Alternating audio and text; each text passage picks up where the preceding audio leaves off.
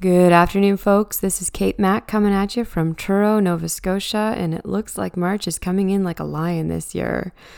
I'm sitting uh, in my mom's office looking at the window, and it looks like a giant shook one of those snow globes outside.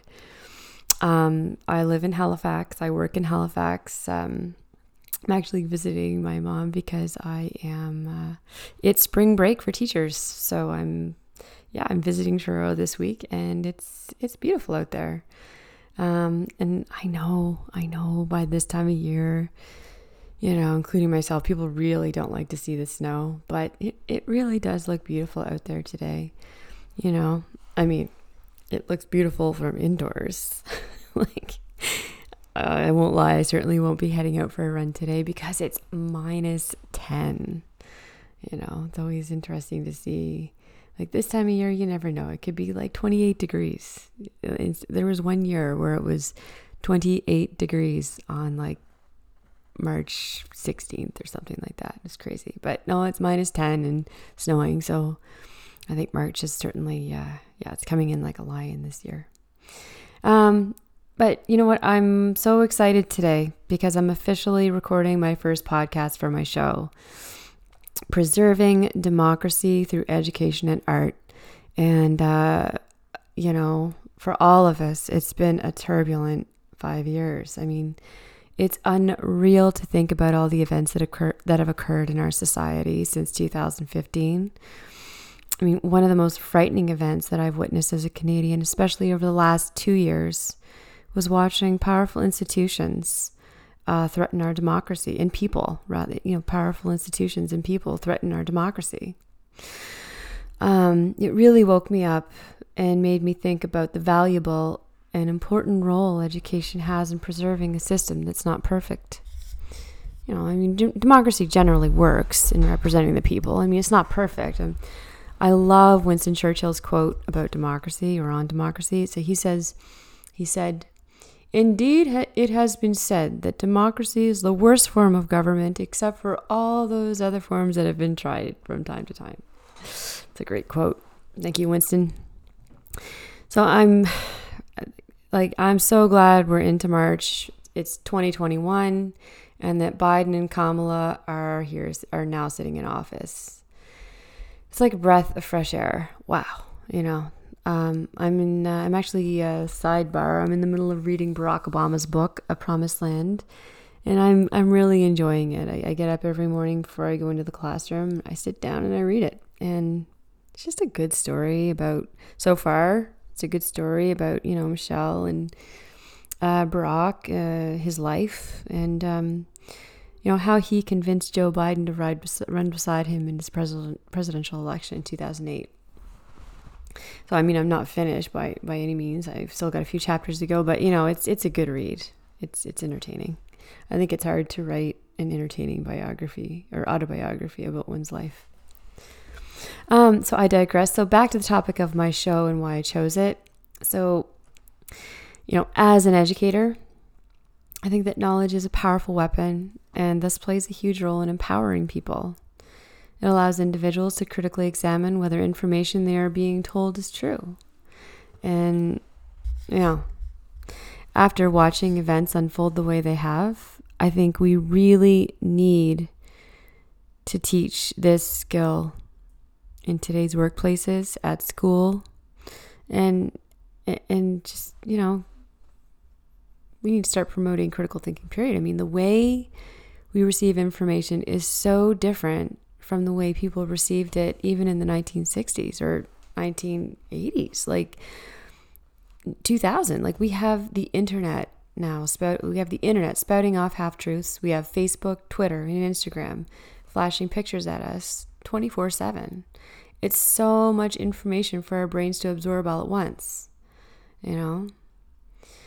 Like i find what i do find kind of interesting i've talked about this with many family members and friends is how these platforms are meant to connect us, yet they disconnect us so much at the same time. Like I use Facebook and I admit it's it's great to hear from people I went to elementary school with and like I love keeping up to date with family members and connecting with other artists and you know, like seeing how famous, you know, like Roger Federer is doing right now with his tennis career, and it's it's awesome in that way. Um, but like, I also know like obviously there's a lot of superficiality there too. So, you know, and all that being said, I think these platforms okay, are okay personally to use. Like, this is my opinion, as long as we are in charge of the information, as long as we keep, you know, and as long as we keep applying critical thinking when absorbing this information, you know, I think that's key because you can't like not participate. You know, you've got to, I mean, one thing that I've done is I've limited my, um, my accounts to Facebook only.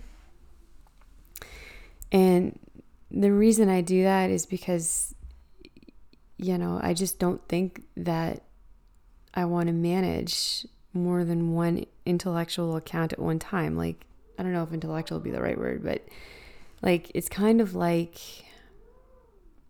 like, I view it as like only having one bank account that you have to intellectually manage, you know? like I just can't do more than Facebook right now, literally. Like I mean just like I can't. Like it's just oh, too much. Um that might change. Who knows? I might start using Instagram. I don't know. I, I find Instagram is just very powerful because it's all pictures. It's like the hot news, right? Yeah. So, and, so anyway, another reason I was motivated to start this podcast um, is because of all the other podcasts that I've been listening to through the pandemic. I mean, there were many days that I found myself alone last year in April and teaching from home I just wanted to converse with other peers, you know, about what they were going through. Like that was, I, I think everybody was kind of trying to do that. Um, and one of the one of the great ways to do that was by listening to other people's podcasts put out. I mean, there were um, there were teachers uh, from um, from the States putting out podcasts, comedians, musicians, and like motivational speakers like Sean Croxton, uh, in, trying to inspire people through the pandemic. And it was great. Like, um, so it really comforted me and inspired me to listen to the experiences of these people during a very difficult time. I would even like email these guys uh, and, you know, uh, these people rather, and uh, tell them what was going on with me. It was kind of cool. So, um, you know, these these artists, um, you know, were very power. Like they're they really inspired me to get my own voice out there as well. Which um, also brings me to my feelings about the important role that art plays in preserving our democracy. Um, you know, one thing that I absolutely love about art is its ability to uplift our mood in any circumstance that we may find ourselves in. You know, art has this magical way of expressing a thousand words with just one picture. And I mean, anyone can do it.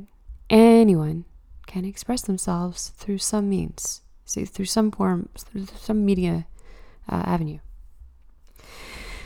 So, you know, I, I have read somewhere, and I forget the exact name of the article that it was, but I, I ba- it, bas- it basically underlined the important role art plays in expressing human emotion. I mean, art in every form does this for us, and like everybody can participate in it. You can dance to art, you can dance to music, you can laugh when comedians go on stage, you can you can read a, a, um, piece of literature and you know use use facts and be like, ah, oh, that's interesting you know, that's an interesting uh, point of view. So, art in every form does this for us. Like it, it, it's empowering, and that's why I think public broadcasting continues to have a key role in preserving our democracies. Like stations like the CBC, the BBC, and PBS are so essential in providing an objective platform um, to deliver information. Uh, so, humor has really helped me get through the last five years. You know, there's so many hilarious geniuses out there who have challenged powerful institution and individuals who want to abuse the system for their own personal gain. Um, and I really hope to promote the arts and keep highlighting um, the essential role that that education and the arts play. You know, in um, in preserving our democracy. I mean, art art has been said to be one of the rawest forms of human expression, and um, it has really helped to unite people in promoting a cause. I mean, just think about the powerful role music played during the 1960s in uniting young people. I mean, promoting people, period, um, in, promote, in, in their cause, uh, pr- promoting, um, helping people promote their cause, excuse me. Like Woodstock 1969 is a case in point example of art bringing individuals together to protest peacefully? And to challenge um, oppression in every form, right? So I really hope I, I hope to do this with a bit of humor also. Um, I'm going to be uh, interviewing musicians, hopefully uh, lots of um, artists, uh, comedians, writers. I'm excited. So, you know, I also hope to. I I also hope to do this myself with a bit of humor because, for me, you know, humor lightens everything and effectively gets one one's point across by making people laugh, innocently laugh. Like I hope to point out many universal truths that um, exist through comedy as well. I love to laugh. I I love making people laugh. I don't know how talented I am in that in that form of art, but I love I love laughing. Um, so so let's get back to the education and art the critical thinking piece. So, so speaking, going back to education and, you know, using critical thinking to dissect information, I always teach my students, no matter what age they are, about the dangers in making generalizations about people and things. So, I'm going to tell you a story. The story is completely true and very funny because it really goes to show that even well researched professors can sometimes fall victim to making generalizations about people and events. Um, so, just to give you a bit of context here, uh, when I was going to school a while back, I mean, a, a long while back, gosh, it would have been like 2004, around there. When I was going to school a while back, I had an amazing, an awesome professor. She was passionate about finding the truth, like using using facts to revise history. And she really got us thinking about pop culture and our society. She was good. You know, but one day in our pop culture course, we started talking about Barbie and how Barbie was detrimental to the mindset of women or girls because it only, you know, showed them what society expected or wanted them to be. So, like, you know, with the living pretty Barbie house and the beach house, the Ferrari, the Corvette, and the weekend camper, you bet I played with all that. But, like, I found the lecture that our professor gave very amusing because, like, none of what she was saying regis- registered with me at all. Like, picture this, okay? like I had two brothers and lots of male friends in grade two and three who also played Barbie with me. It, it, it's it certainly shook things up. I mean, literally, one of my friends would come over after school. My one of my guy friends would come over after school and shake the living party living party Barbie house and say there was a hurricane. But what was even more interesting were the choices of men Barbie decided to marry. I mean, like, think about it. There's only one Ken doll. One. So in, in Barbie land, you have like 25 different Barbies and one Ken. I mean, like, the Barbies had to branch out a little bit and marry the Ninja Turtles. so, like, Michelangelo was really funny, but Donatello was like kind of funny and really smart. Like, oh geez, the love triangles that would ensue in Barbie Land. And then there would be like poor Ken roaming around without pants on because we somehow lost them or they were chewed up by our dog Clifford. Like poor Ken got a lot of flack for not wearing any pants. So I told the professor all of this in the auditorium. I mean, I had to. It was so funny. Everyone, I'm not kidding, everyone started roaring when I told them that, including the professor. Like, I said, Well, when we play Barbie, we sent Ken to court for not wearing any pants. Of, like, and of course, the trial was completely unfair and crooked because all the jury would be Barbies and there was a female judge.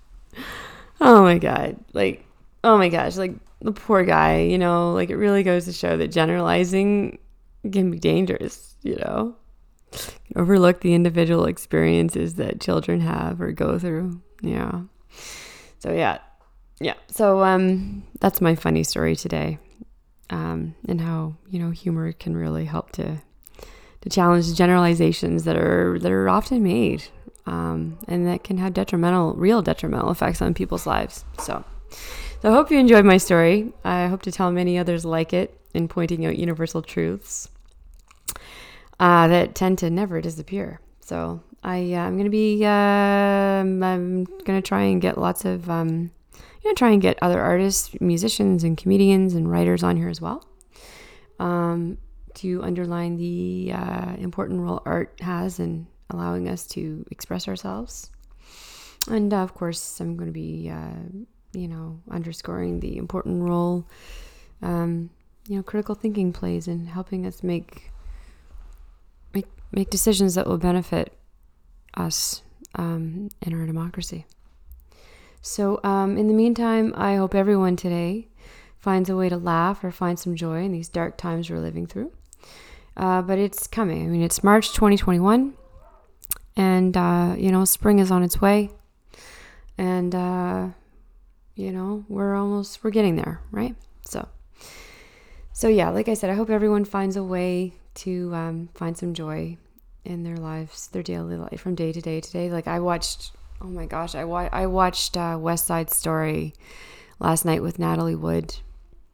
Uh, I watched, you know, Leonard Bernstein's masterpiece. Oh, what what an what an amazing what an amazing um, composition that is. That you know, watching all the amazing choreography and the music, I I cried three times last night, like in different parts. Oh, it was just beautiful. Yeah, lot, you know, just beautiful. So I, I digress. I'm going off again. So this time I'm leaving for real. Um, so be safe and be well, everyone. And I'll be talking to everyone again really soon about another podcast uh, in preserving our democracy through education and art. All right, take care, stay safe, and spread the kindness, man. Take care. Bye bye.